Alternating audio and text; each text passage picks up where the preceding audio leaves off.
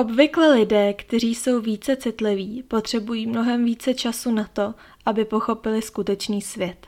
Ahoj, moje jméno je Tereza a vítám vás u 90. epizody Chybuj a miluj podcastu, který nevycházel opravdu dlouho. Jediné epizody, které jsem vydávala, byly poslední dobou pro Chybuj a miluj klub, jehož se můžete stát členem.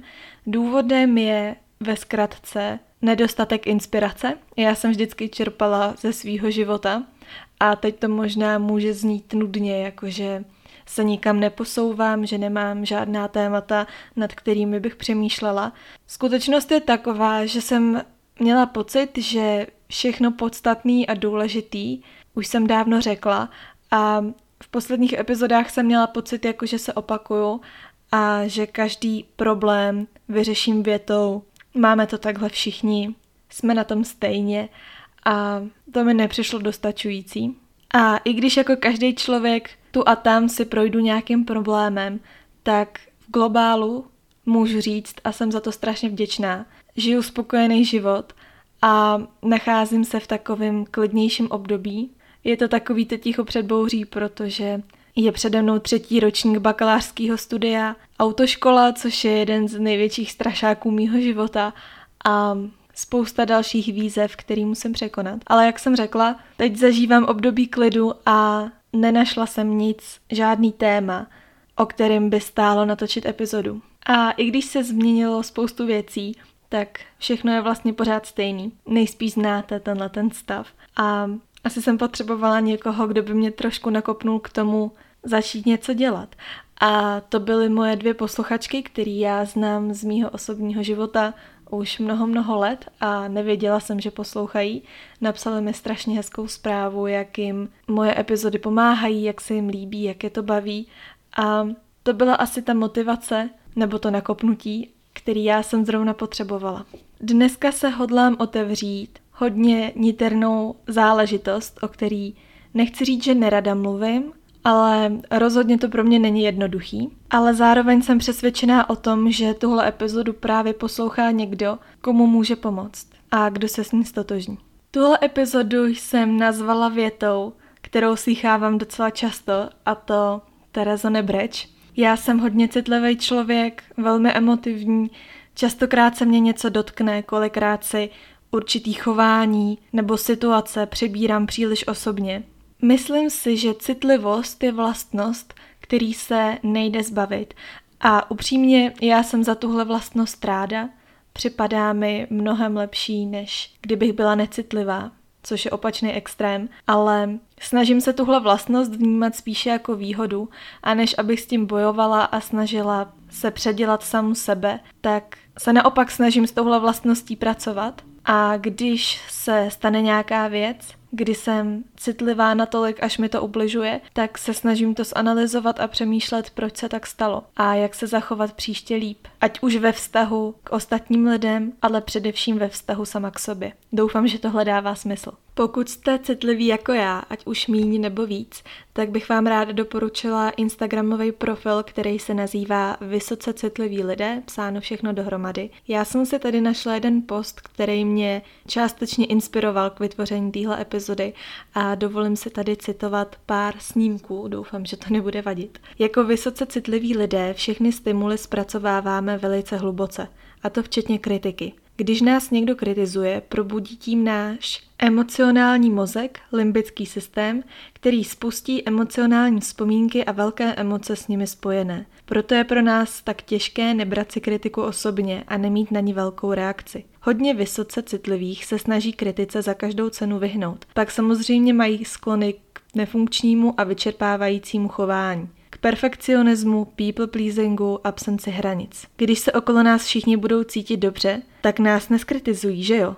No, ne. Kritika k životu prostě patří. Dává tedy mnohem větší smysl věnovat energii efektivním způsobům, jak se s ní vypořádat, než mnohem více vyčerpávajícím a navíc zcela neužitečným způsobům, jak se jí vyhnout. Nejprve je potřeba si říct, že kritika může být konstruktivní i nekonstruktivní. Tady bych to asi zarazila, myslím si, že kdo bude chtít si to přečte a dohledá. Já se chci tedy zastavit u té kritiky. Jestli se nepletu, tak o kritice jsem už epizodu dělala, takže vhodnější by asi bylo spíše říct, zastavím se u toho, braň si věcí příliš osobně. Taková já jsem byla od malinka a můj brácha, který je o 17 let starší než já, což mnoho lidí ani neví, se mě od dětství pokoušel naučit a vychovat a vést k tomu, že některé věci, které jsou řečený nebo vykonaný, nemají za cíl nám ublížit, že to může být jenom zvláštní způsob humoru někoho jiného a není na místě si to brát osobně. Nejsem si jistá, jestli se to mýmu bráchovi vůbec nějak povedlo. Řekla bych, že na to asi neměl zas tak velký vliv, i když se moc snažil. Já třeba osobně nevnímám pláč jako něco špatného. Když si odmyslím slzy štěstí a takové ty věci, který vnímá pozitivně každý, tak pláč jako takovej je pro mě způsob, jak si ulevit. Někdo si uleví nadávkama, člověk jako já si uleví pláčem. Je to způsob, jak dostanu negativní emoce z mýho těla ven. Takže já pláč, brečení, říkejte tomu jak chcete, nevnímám jako něco špatného. Ale i v mojí rodině na pláč existují dva různé pohledy, dva různé přístupy k němu a ty se vzájemně bijou. Například moje mamka tam mi vždycky říkala, vybreč se ze všeho, z čeho potřebuješ, pomůže ti to. Pak tady mám třeba tátu, který Vždycky, když mě viděl brečet, tak se zeptal, co se stalo a já ho většinou odbyla s tím, ať mě nechá bejt a zavřela se v pokoji a tam si vybrečela dál další rybník. A pak tady byl brácha, který teda s náma už nebydlí, ale dříve, když tomu tak bylo, tak ho ten můj pláč strašně rozčiloval. A já popravdě nevím, jestli to bylo kvůli tomu, že můj rikot je fakt hlučný, když chci, anebo jestli se na to prostě jen nechtěl koukat jestli tomu nechtěl přihlížet. A když jsem byla starší, tak jsem pak četla nějaký článek o tom, že muži mají s pláčem velmi komplikovaný vztah. Jednak je to kvůli tomu, že od malinka jsou vedený k tomu, že kluci nepláčou, takže kluky vidíte plakat opravdu jenom zřídka a myslím si, že to je škoda pro ně. A Další věc teda, že muži těžko snáší pohled na ženu, která brečí a je to z toho důvodu, že mají pocit bezmoci. Nevědí, co s tou danou situací dělat, málo který chlap dokáže utěšit ten pláč a mají pocit, že to je jejich povinnost o tu nešťastnou ženu se postarat. Takže Bůh ví, jak to je, já se na tohle asi ještě nikdy pořádně nikoho nezeptala, krom mýho přítele a mýho ex-přítele a, a lidí, se kterými jsem měla nějaký hlubší vztah. Teď to zní, jako bych s mým bráchou neměla hlubší vztah, ale jsem do toho už radši zabíhat nechci. Máme takový v pohodě sourozenecký vztah, ale jak už zaznělo na začátku, 17 let rozdíl je trochu dost, takže jsou věci, o kterých se zkrátka nebavíme. Já teda postupně vyrostla s tím, že za pláč není třeba se stydět, ale zároveň jsem vyrostla s tím, že svým pláčem nechci nikoho dalšího obtěžovat. Takže třeba když jsem prožívala šílený hodiny matiky, ať už na střední nebo na základce spíš teda, kdy jsem velmi těžce nesla to, že mi to nejde, tak jsem brečela tak, že jsem si zakryla obličej vlasama a potichu smrkala. A to bylo všechno. Doufala jsem, že si toho nikdo nevšimne, což asi teda přehlédnout nešlo. Ale i do dneška se mi stává, že když mi něco nejde, když si s něčím nevím rady, tak se mi chce brečet. A častokrát brečím. Jsou chvíle, ve kterých jsem se to naučila skrývat, nebo odcházím třeba do vedlejší místnosti, protože mi to není příjemný, když někdo přihlíží tomu mýmu pláči, ale jsou zase naopak chvíle, kdy je mi to úplně jedno, že na mě někdo kouká, když brečím. Třeba nedávno jsem brečela v autobuse, protože jsem celkově ten den byla taková emočně labilní a ještě mě strašně naštval řidič autobusu, takže jsem si tam pak sedla mezi ostatní a brečela jak želva a bylo mi to úplně jedno, protože v tu chvíli mě zajímaly úplně jiné věci. Nebo taky jsem častokrát brečívala ve vlaku, když jsem eh, odjížděla od mýho ex-přítele a naopak já jsem se cítila docela hezky, protože jsem si říkala, tyjo, to musí být zajímavý takhle vidět holku ve vlaku, jak sedí a brečí, má sluchátka, teď si asi budou říkat, co se jí stalo. Do toho jsem ještě poslouchala písničku od Lany Del Rey, kde se zpívá Jsem krásná, když pláču.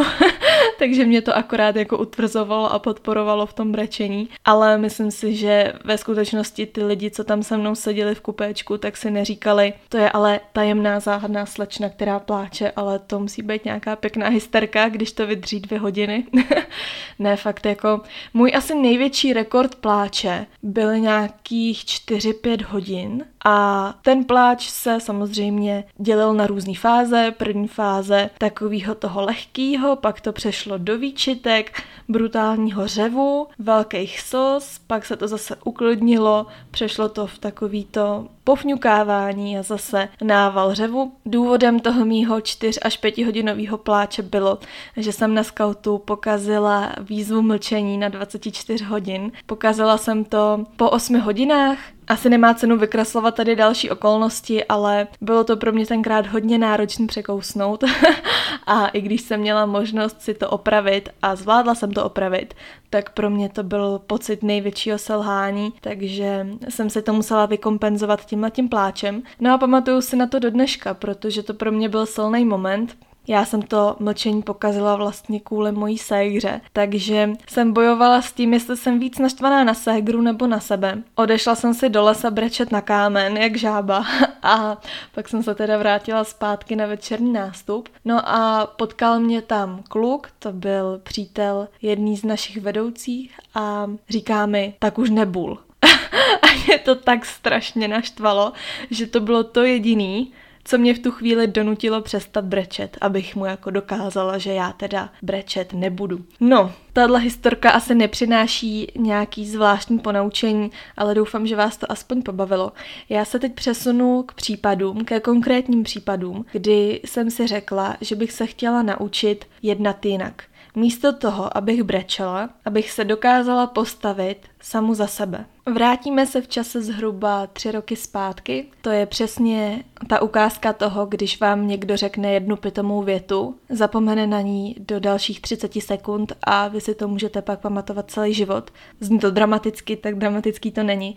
Ale seděla jsem s mým dědou a společně s mojí rodinou u dědy na návštěvě a z ničeho nic se děda na mě podívá a zeptá se mě, jestli jsem náhodou nepřibrala, že jsem se nějak zakulatila. Paradoxně jsem byla asi ještě o tři kila hubenější než teď, ale to je jedno.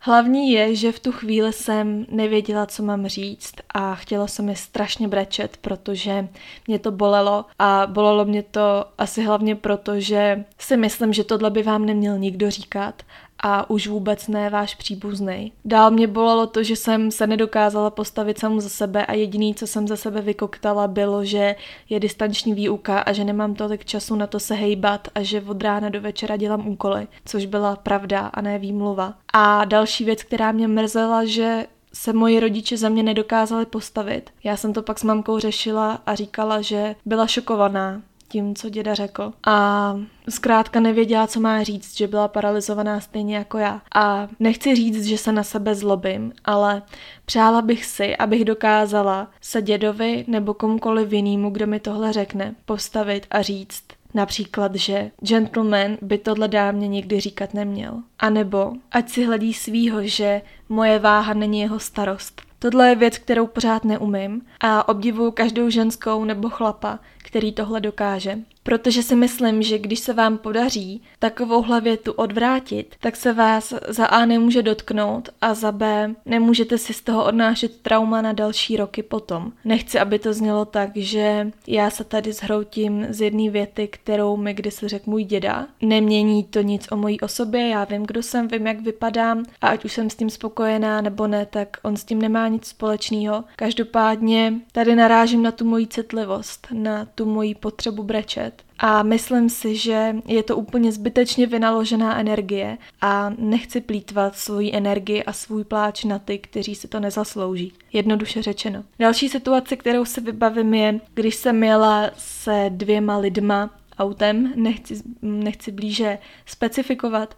Jsou to lidé, kteří mají úplně jiný hudební vkus než já a já jsem, troufám si říct, že nikdy ničí hudební vkus neodsuzovala. A i když se mi kolikrát nelíbí to, co ostatní lidé kolem mě pouští, tak se k tomu nevyjadřuju. No a jeli jsme z nějakého výletu, přičemž si ti dva pouštěli písničky, kteří mají rádi a zhruba po tři čtvrtě hodině dali tu možnost i mě, abych si pustila nějakou písničku, kterou já mám ráda. Já mám ráda hodně písniček, tu, kterou jsem si pustila, nepatří mezi ty top, ale pouštěla jsem ji tam z ohledu na ně, protože jsem myslela, že tohle je zrovna ta věc, která by jim nemusela tolik vadit, která by se jim možná mohla i líbit. A bohužel jsem se teda setkala s kritikou nebo s takovým jako výsměchem. Myslím si, že oni to za výsměch nepovažovali, jsou to lidi, kteří mě mají rádi, já je mám ráda, takže si myslím a, a vím, že z jejich strany to nemělo vyznít jako výsměch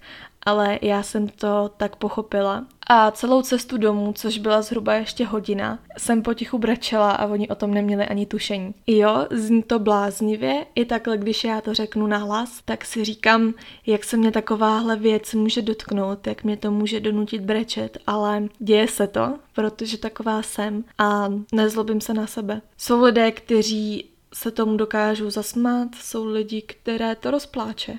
A to je asi to, co nás dělá rozdílný. Tohle třeba už můj kluk pochopil, že jsou srandy, který přijmu úplně v pohodě, kolikrát mu to vrátím ještě mnohem tvrdším způsobem, ale už ví, že jsou meze, který já nejsem schopná přenést, nebo přenést se přes ně a a spustí to pláč. Takže tam už spozorní a zná tu hranici.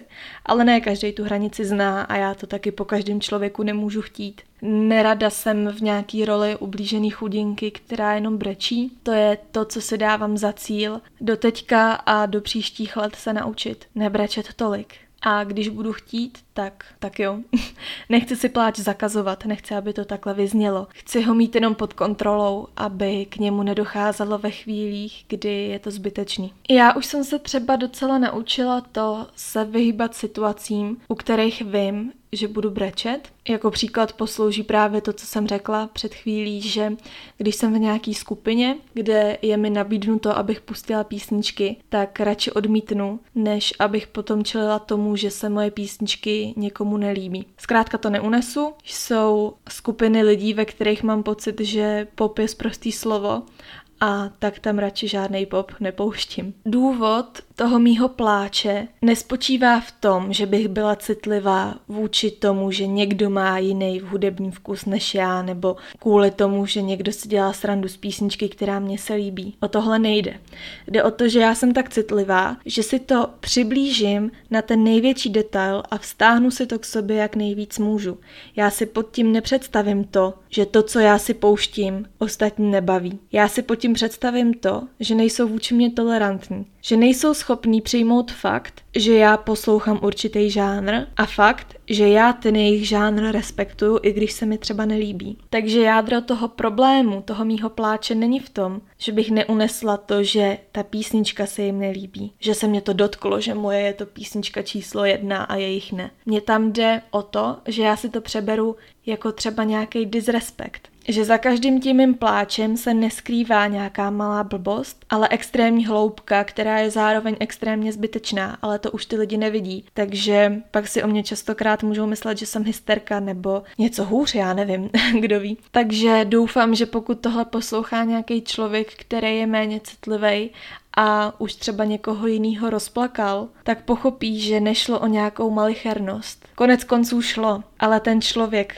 ten citlivý člověk, tom viděl mnohem víc, než bylo zamýšleno. Takže taková moje jediná taktika, kterou zatím má a jakž takž funguje, je ta, že se zkusím vcítit do toho druhého člověka, který mi pomyslně ublížil, který mě ranil, který mě donutil brečet, když to přeženu, tak si představím to, co to pro něj znamená. Že pro něj to vlastně neznamená vůbec nic. Pro toho člověka to byla jedna věta, kterou za 30 sekund zapomene a nebude vědět, že kdy něco takového řek. Že to je možná jenom nějaký hloupý způsob humoru, který já jsem nepochopila. A že za to ten člověk vlastně nemůže. A není třeba se tím trápit, není třeba si to brát osobně. A zaujmu vůči celý té situaci určitý distanc. A někdy se to překlopí až takovej let. Že si tak řeknu, že se mě to netýká, až začnu být najednou chladná a odtažitá a vím, že to není dobře. Ale zatím je to pro mě jediný způsob, jak se mi podařilo nějaký pláče zastavit. Takže jsem se od toho úplně odosobnila. A není to správná cesta,